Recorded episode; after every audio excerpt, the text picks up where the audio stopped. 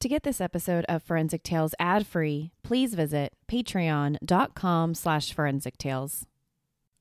Forensic Tales discusses topics that some listeners may find disturbing. The contents of this episode may not be suitable for everyone. Listener discretion is advised. Griffin, Georgia is a small town just outside Atlanta. No one knew this little town existed until April 2016. Two high school sweethearts' fairy tale life changed forever when gunshots rang from their apartment. Griffin police officers were called to the scene, but Officer Matthew Boynton couldn't participate in the investigation. The victim was his wife, Jessica. The police officer's wife reportedly committed suicide. But three weeks later, when she wakes up from her coma, she's got a different story. This is Forensic Tales, episode number 158 The Story of Jessica Boynton.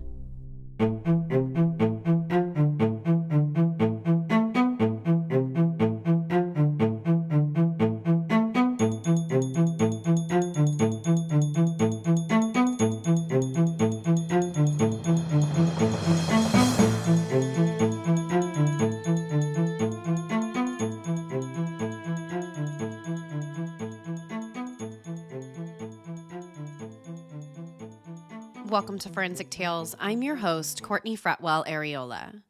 Forensic Tales is a weekly true crime podcast covering real, spine tingling stories with a forensic science twist.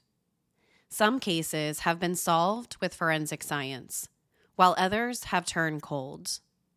Every remarkable story sends us a chilling reminder that not all stories have happy endings. As a one woman show, your support helps me find new compelling cases, conduct in depth, fact based research, and produce and edit this weekly show. As a thank you for supporting the show, you'll get early ad free access to weekly episodes, shout outs and episodes, priority on case suggestions, and access to weekly bonus episodes.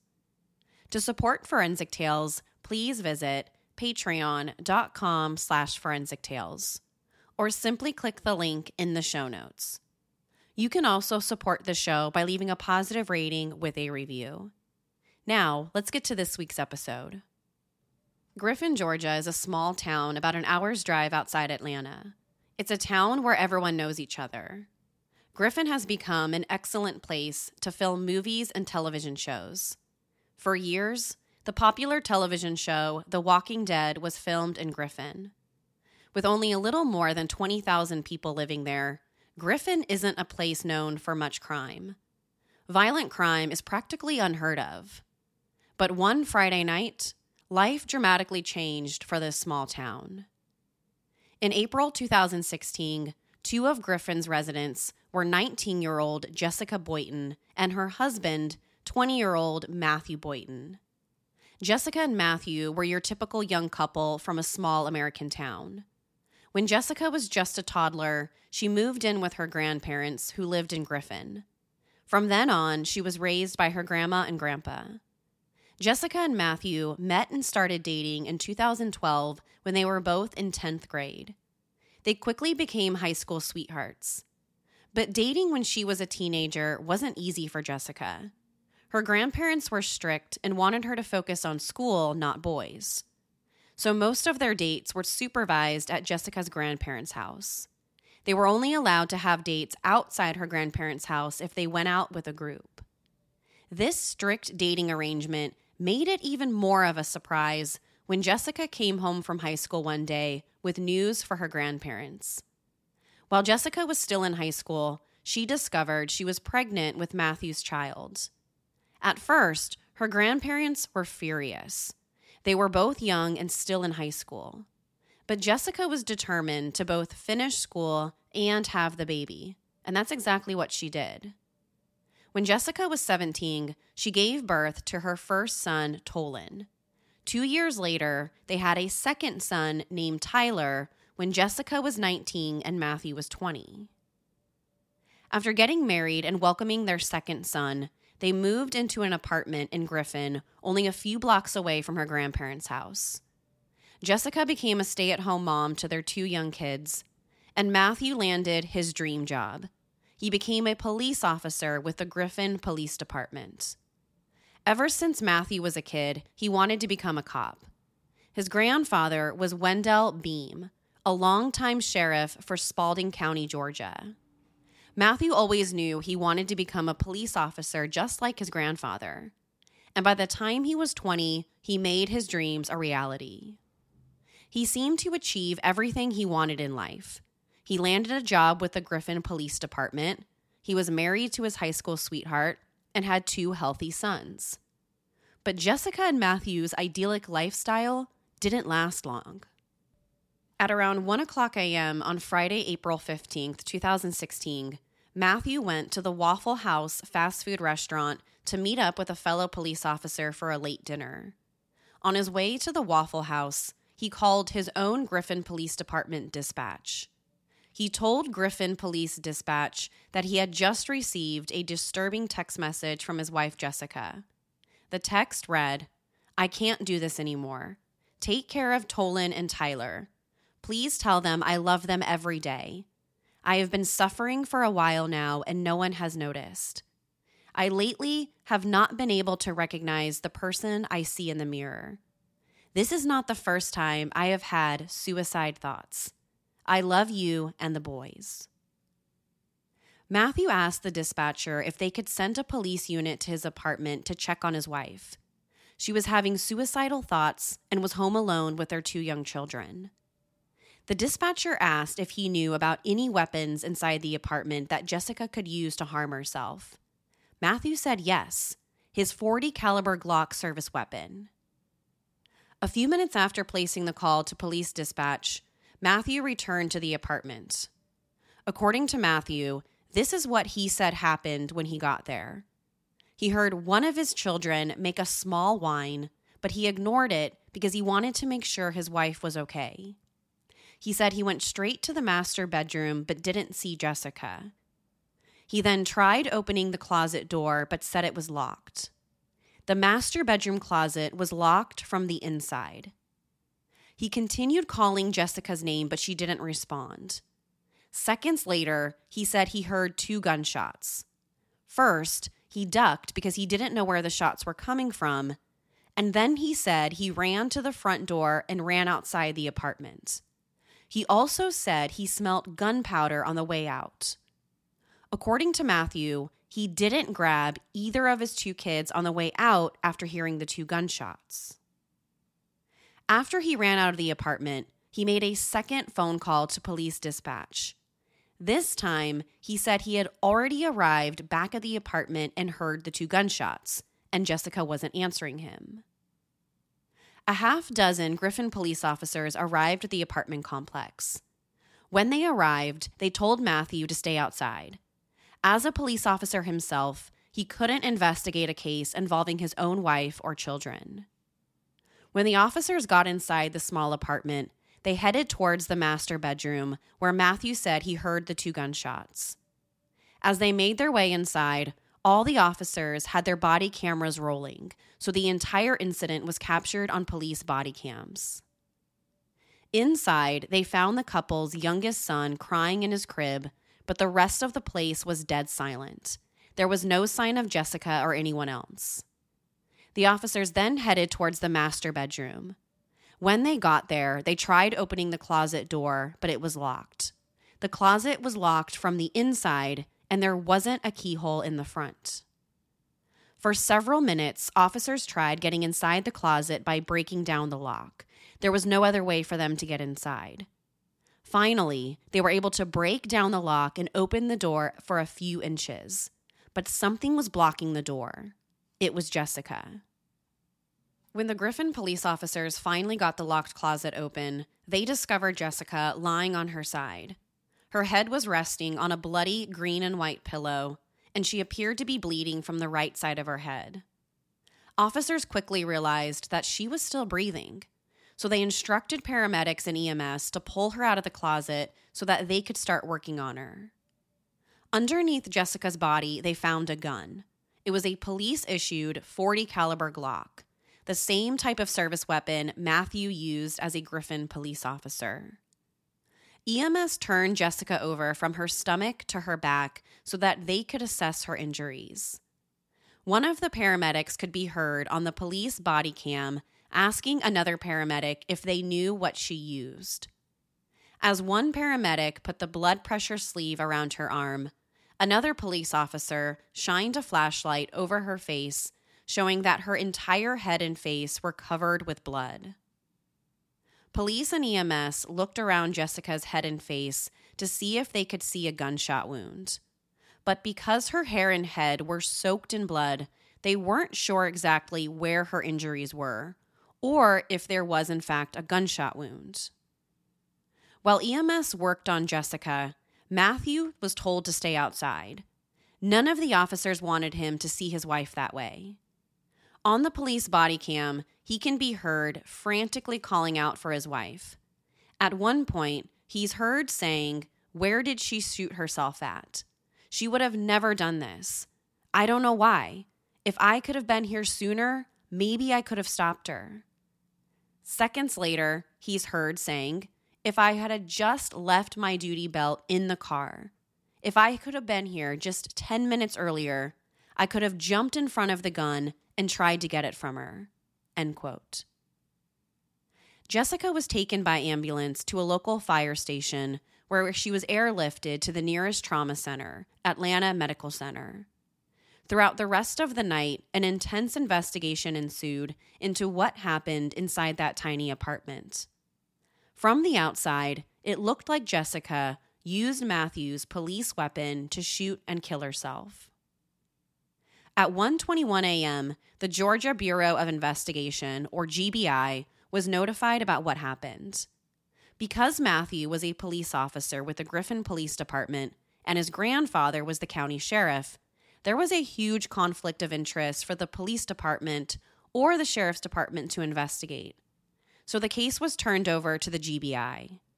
Matthew was also placed on paid administrative leave pending the outcome of the GBI's investigation. Chris DeMarco, GBI's assistant special agent, was assigned to oversee the investigation. When he arrived on the scene, he was met by Griffin Police Chief Michael Yates, Griffin Police Captain Donald Britt, Lieutenant Daryl Dix, Lieutenant Keys, and Spalding County Sheriff Wendell Beam, Matthew's grandfather. As soon as the GBI arrived, Sheriff Beam ordered a patrol car to go to Jessica's grandparents' house a few blocks away to notify them that their granddaughter was dead. She had shot and killed herself. But Sheriff Wendell Beam was wrong. Jessica Boynton wasn't dead. Hey, Forensic Tales listeners, Courtney here. Do you hate listening to ads? Well, you can listen to every single episode of this show ad free through Patreon, starting for just $3 a month. And what's great? You don't have to change how you listen. You can still enjoy ad free episodes of Forensic Tales through most podcast apps. As a patron, you'll also get other great perks, like weekly bonus episodes this is where I give you my reaction to each week's story that I don't share in regular episodes. But more importantly, your support means I can continue to deliver high quality weekly true crime stories. Don't forget, Forensic Tales is just a one woman show. If you're interested in learning more, go to patreon.com slash forensic tales. That's patreon.com slash forensic tales. There's also a link in the show notes. Now, back to the episode. After Jessica was airlifted to Atlanta Medical Center, she was placed in a medically induced coma. She had suffered traumatic brain injuries, and for several days, emergency room doctors and nurses weren't sure she would survive. But after three weeks of being in a coma, she miraculously woke up. She had somehow managed to survive being shot in the head. It was a miracle that almost no doctor at Atlanta Medical Center could explain. As soon as Jessica woke up, the GBI was anxiously awaiting to interview her. But their conversation was short. After spending three weeks in a coma, Jessica couldn't remember what had happened. She couldn't even remember shooting herself.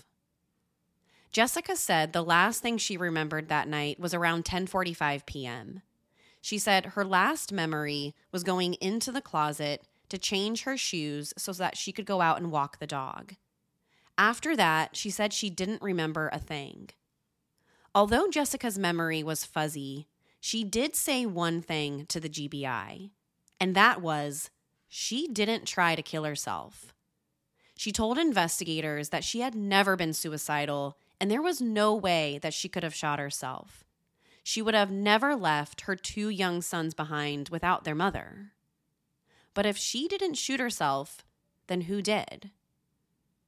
GBI Special Agent Chris DeMarco and his team began their investigation in the master bedroom closet where Jessica shot herself. One of the first things they noticed about the scene was that there wasn't much blood. In fact, there was almost zero blood spatter anywhere throughout the small closet. There was no blood on the walls or door, and no blood was found on any of the clothes or other items in the closet. Initially, the lack of blood spatter was surprising for GBI agents. If Jessica had shot herself in the head with a 40 caliber Glock inside a tiny apartment closet, you'd expect to find a decent amount of blood spatter. Some blood might be on the walls or the back of the door, but there wasn't any. However, there is a possible explanation here. Many self inflicted gunshot wounds are from close range. A person will place the gun directly against their skin. If the gun's muzzle is placed directly on the skin, this can create high velocity blood spatter. High velocity blood spatter are blood droplets with a diameter of less than one millimeter, and in some cases, they can be much smaller than that. So, if Jessica had shot herself, this would have created high velocity blood spatter. And if the blood droplets were tiny enough, they might not be visible to the GBI agent's naked eye. They might not also be visible in photographs either. According to the GBI in their official report, since they didn't see any visible blood spatter in the closet, they didn't perform any additional tests to determine if there was any. The GBI found two shell casings and two bullet holes in the closet wall. Based on the bullet holes, the GBI determined the two bullets went through two different walls inside the closet. One of the bullets went through the roof and the other went through the closet's back wall and traveled across the apartment to Tyler's bedroom. One of the bullets went upward at a 54 degree angle, and the second bullet went up at a 25 degree angle, much closer to the ground. Jessica and Matthew's apartment had three bedrooms. After entering the place through the front door, the master bedroom where Jessica shot herself was on the left. The living room, dining room, and kitchen were on the right. Going past the living room was Tyler's bedroom on the left and Tolan's bedroom on the right. This meant one of the bullets traveled through the back of the closet and across the living room, eventually hitting a wall in Tyler's bedroom. The other bullet went in the other direction and through the closet's side wall facing the inside of the master bedroom. One of the first things the GBI tried to explain was why two shots were fired and why they were fired from two different angles and two different directions. It's believed that Jessica went inside the closet, closed the door, locked it, and then shot herself.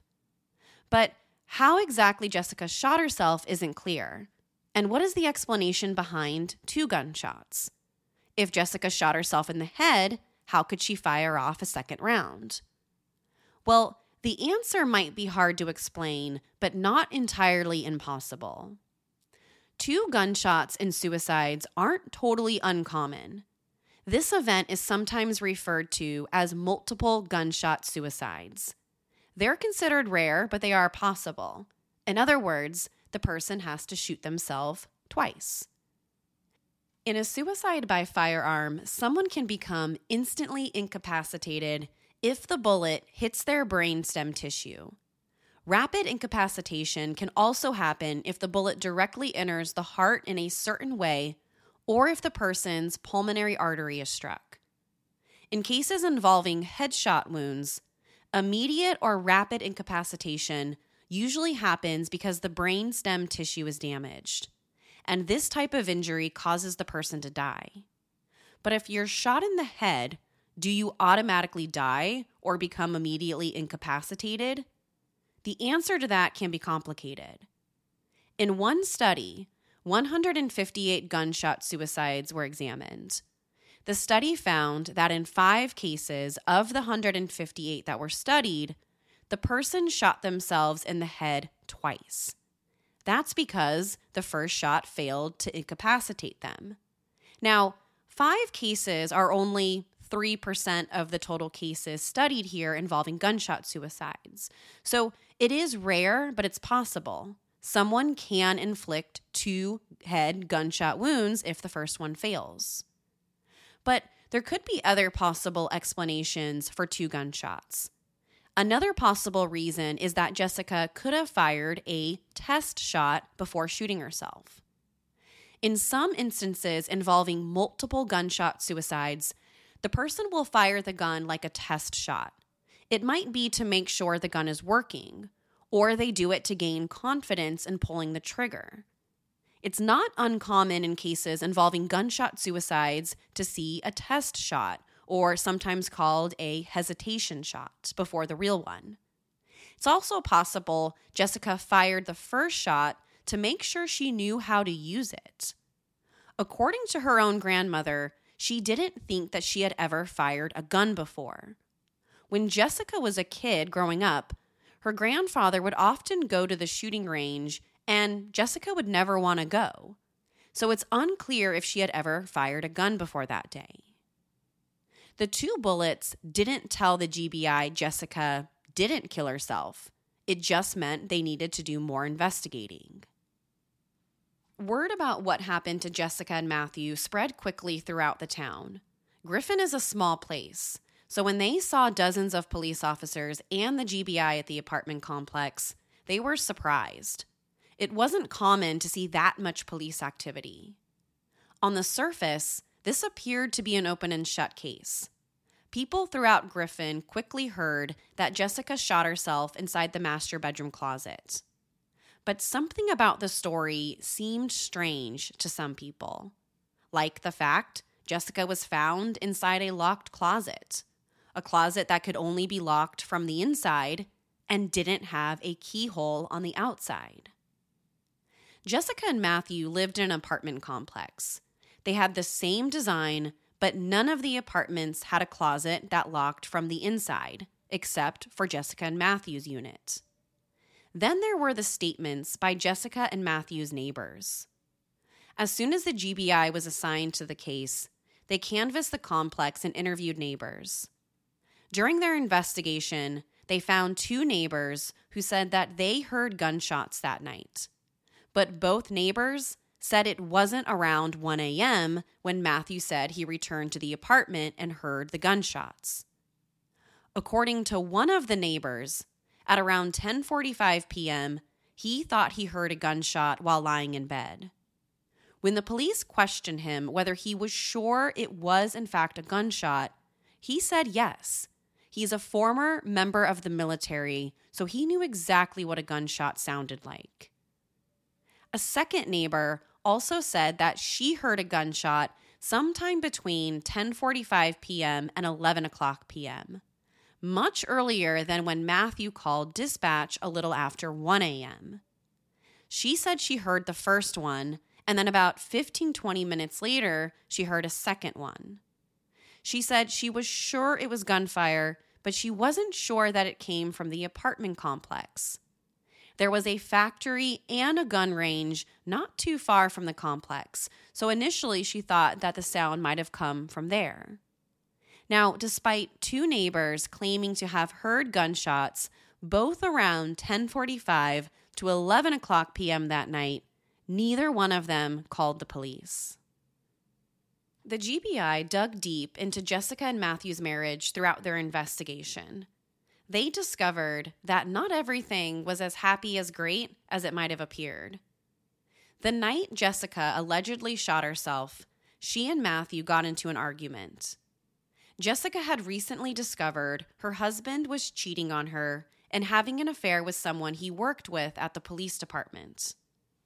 Although Jessica doesn't remember everything from the night of April 15th, she does remember getting into a fight about seeing a photo of Matthew's girlfriend on his cell phone.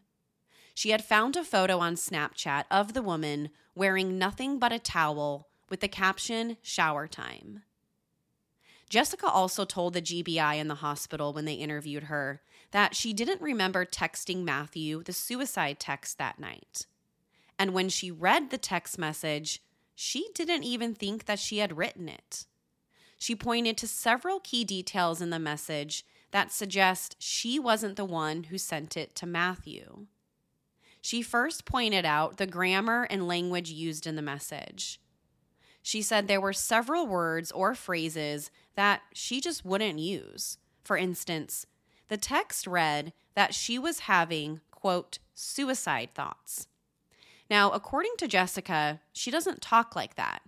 She says if she had written the message, she would have said, quote, she was having suicidal thoughts. She also told the GBI that she wouldn't have said I love you to Matthew at the end of the message. In the text, it ends by saying, I love you and the boys. But Jessica is confident that she just wouldn't have said that because she had just found out he was cheating on her.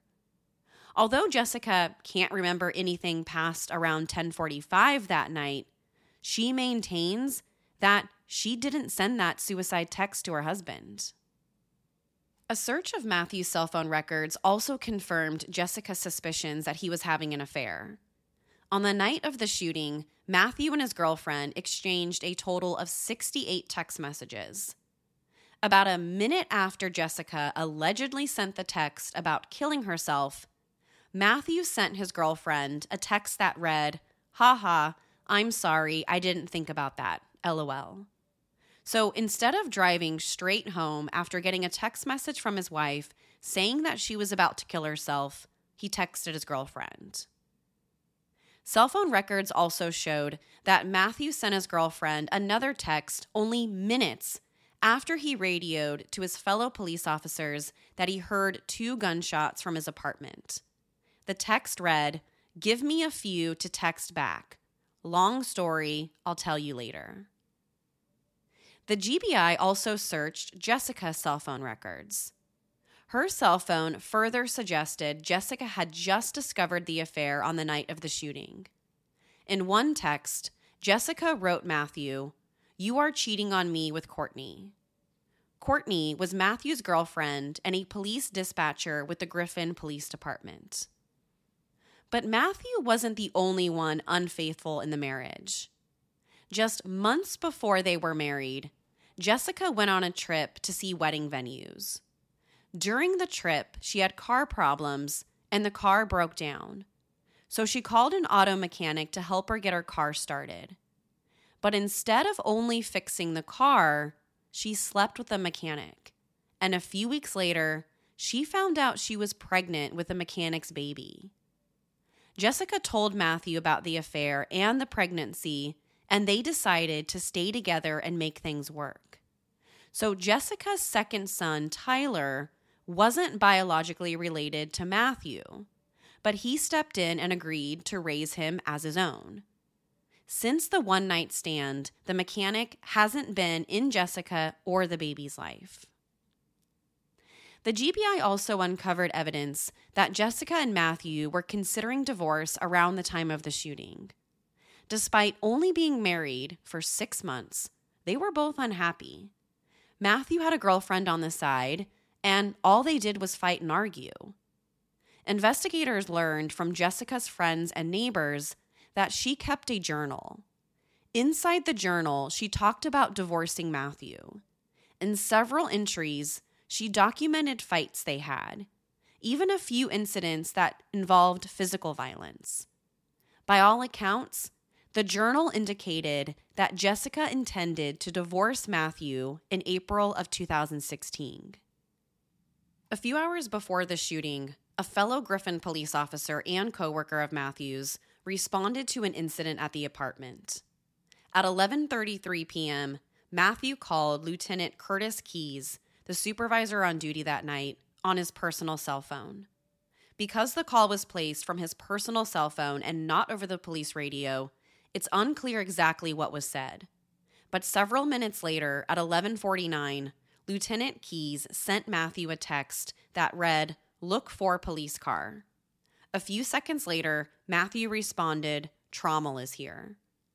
Officer Trommel is another police officer with Griffin. He and Matthew joined the department around the same time and were friends. On the night of the shooting, Officer Trommel went to Matthew and Jessica's apartment and made an official police report about them having a physical altercation earlier that night. But Officer Trammell said he never went inside the apartment. His report said Matthew told him he was in the shower using his cell phone when Jessica walked into the bathroom. He said she pulled the curtain back and grabbed his cell phone from his hands. He asked for his cell phone back several times, but she wouldn't give it back to him. He then said she started hitting him in the chest, demanding that he admit to the cheating. Matthew said that after the argument in the bathroom, they went to Walmart together around 10:15 p.m. that night. But they got into another fight at the store. Matthew said Jessica refused to get into the car with him to go home since she told him that she would find another ride home and walked back into the Walmart. According to Matthew, he left Jessica at the Walmart store alone and went home. But when the GBI obtained surveillance footage from the Walmart's parking lot, it showed Matthew, Jessica, and their two boys leaving together. Matthew didn't leave Jessica at the Walmart like he told his friend, Officer Trammell. The officer made the report, but he never went inside the apartment to check on Jessica. In fact, he never reported seeing her when he went there. The GBI investigated the case for four and a half months. They studied the forensic evidence and conducted hundreds of interviews throughout their investigation. Once their investigation wrapped up, the GBI concluded Jessica shot herself and Matthew wasn't responsible, and neither was anyone else. According to the GBI, the forensic evidence, witness statements, and interviews all support the finding that Jessica shot herself in a suicide attempt. Case closed. But not everyone agrees with the GBI's findings. Dr. Vernon Henderson, Chief of Trauma and Critical Care at Atlanta Medical Center, was on call the night Jessica came in. In a written report he submitted to Jessica's attorney, he said Jessica was admitted to the emergency room at 2:48 a.m. And as the trauma physician on call that night, he was responsible for her care. He said paramedics reported that she was the victim of a self-inflicted gunshot wound to the head. She was alone in the closet when her husband heard two gunshots. But according to Dr. Henderson, Jessica's injuries were inconsistent with a self inflicted gunshot wound. In his letter to Jessica's attorney, he wrote, quote, First of all, the wound that she suffered was towards the vertex of her skull on the right side of her head. This wound would imply that she shot herself with a gun pointed downward near the top of her skull. This would be a very unusual direction in which to point the gun at oneself with the intention of committing suicide. The second striking observation made by me while assessing Jessica was that it's reported that she was right handed and shot herself with her right hand. Remarkably, neither of her hands had any evidence of any gunpowder. Literally, both of her hands were pristine and unmarked. End quote. His statement went on to say this quote, No further forensic investigation of her hands was conducted during the entire month that she spent in the hospital. End quote. This statement suggests the GBI didn't perform any gunshot residue test on Jessica's hands to see if she, in fact, had fired a gun. But according to Dr. Henderson from Atlanta Medical Center, he didn't think Jessica shot herself. He doesn't believe the angle of the bullet wound is consistent with a self inflicted wound. He thinks that there should have been evidence of gunpowder on Jessica's hands if, in fact, she had recently fired a firearm.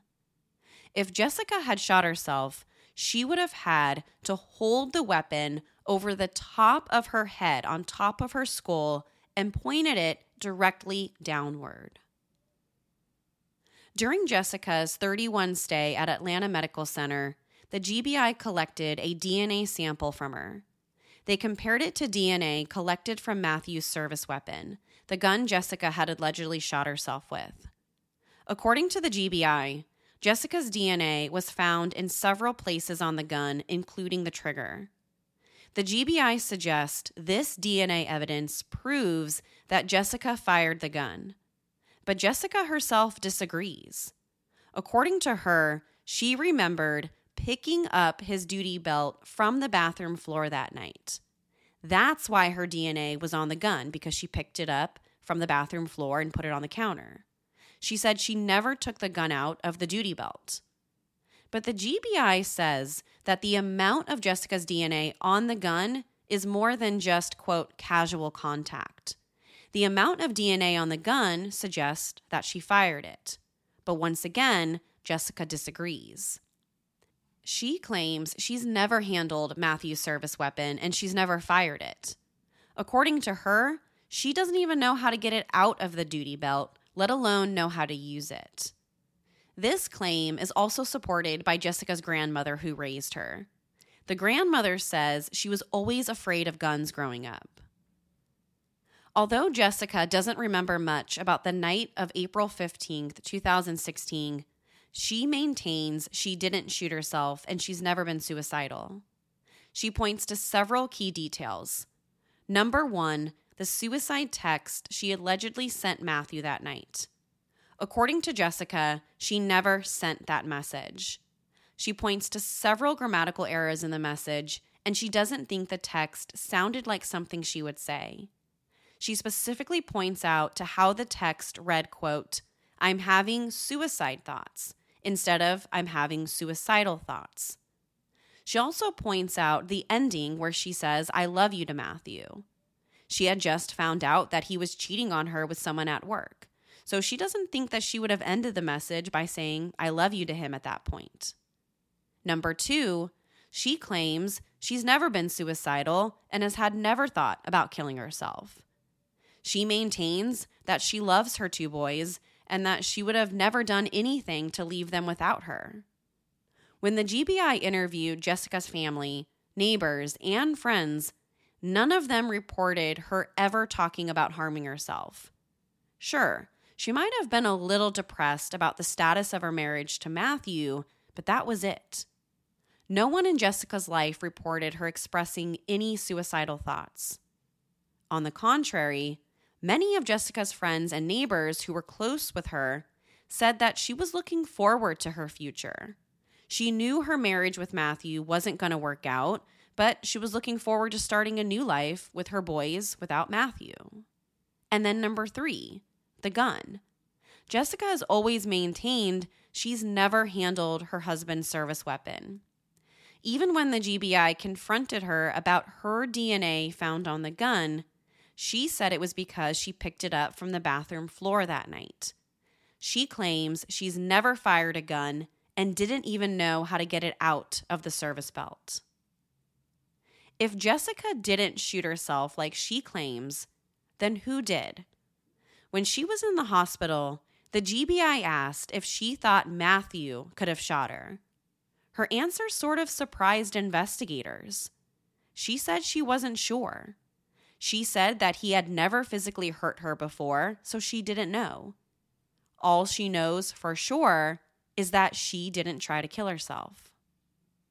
When the GBI officially closed the case and ruled that Jessica shot herself, Matthew was cleared of any criminal charges related to the case, but he was still fired from the Griffin Police Department. On July 28, 2017, Matthew was arrested for providing a false statement to his department about a gym bag. During the GBI's investigation, Matthew was asked about a missing gym bag that belonged to Jessica. According to Jessica, the bag contained clothes for both her and the boys. It was a bag that she was planning to take with her when she left Matthew, but the bag mysteriously disappeared after the shooting. The GBI questioned Matthew about the missing gym bag. Initially, he denied having it. He said he had no idea where it was. But several months later, it was discovered Matthew had lied about the gym bag. He had taken it with him after the shooting. So in July 2017, he was arrested for lying and agreed to turn the bag over. Criminal charges were eventually dropped, but he was fired from the police department. He is no longer a police officer with the Griffin Police Department. But it's not because of anything related to the shooting, it's for lying about what he did with some of Jessica's belongings afterward. Although the official investigation into Jessica's case is officially closed, not everyone agrees with the GBI's findings. Many people, including Jessica herself, don't think that this was an attempted suicide. Not even the emergency room physician who treated her that night believes that this was a self inflicted gunshot wound. There is plenty of forensic and physical evidence in this case. Some of the evidence suggests suicide, while other pieces of evidence aren't so clear. Did Jessica shoot herself like the GBI claims? Or is someone else involved? Was it Matthew? Or was he simply guilty of just being a bad husband? Which side do you believe? To share your thoughts on the story, be sure to follow the show on Instagram and Facebook. To find out what I think about the case, sign up to become a patron at patreon.com slash forensic tales. After each episode, I release a bonus episode where I share my personal thoughts and opinions about the case. You'll want to listen to this one because I'm going to share with you what I think happened to Jessica. Don't forget to subscribe to Forensic Tales so you don't miss an episode. We release a new episode every Monday. If you love the show, consider leaving us a positive review or tell friends and family about us. You can also help support the show through Patreon. Thank you so much for joining me this week. Please join me next week. We'll have a brand new case and a brand new story to talk about. Until then, remember not all stories have happy endings. Forensic Tales is a Rockefeller audio production. The show is written and produced by me, Courtney Fretwell Areola. For a small monthly contribution, you can help create new compelling cases for the show, help fund research, and assist with production and editing costs. For supporting the show, you'll become one of the first to listen to new ad free episodes and snag exclusive show merchandise not available anywhere else. To learn about how you can support the show, head over to our Patreon page, patreon.com slash forensic tales, or simply click the support link in the show notes. You can also support the show by leaving a positive review or telling friends and family about us. Forensic Tales is a podcast made possible by our Patreon producers Tony A., Nicole L., David B., Nicole G., Paula G., Christine B., Karen D., Sherry A., Elizabeth M., Michael D., Lisa S., Nicola, and Nora. If you'd like to become a producer of the show, head over to our Patreon page or send me an email at Courtney at forensictales.com to find out how you can become involved. For a complete list of sources used in this episode, please visit forensictales.com. Thank you for listening. I'll see you next week. Until then, remember not all stories have happy endings.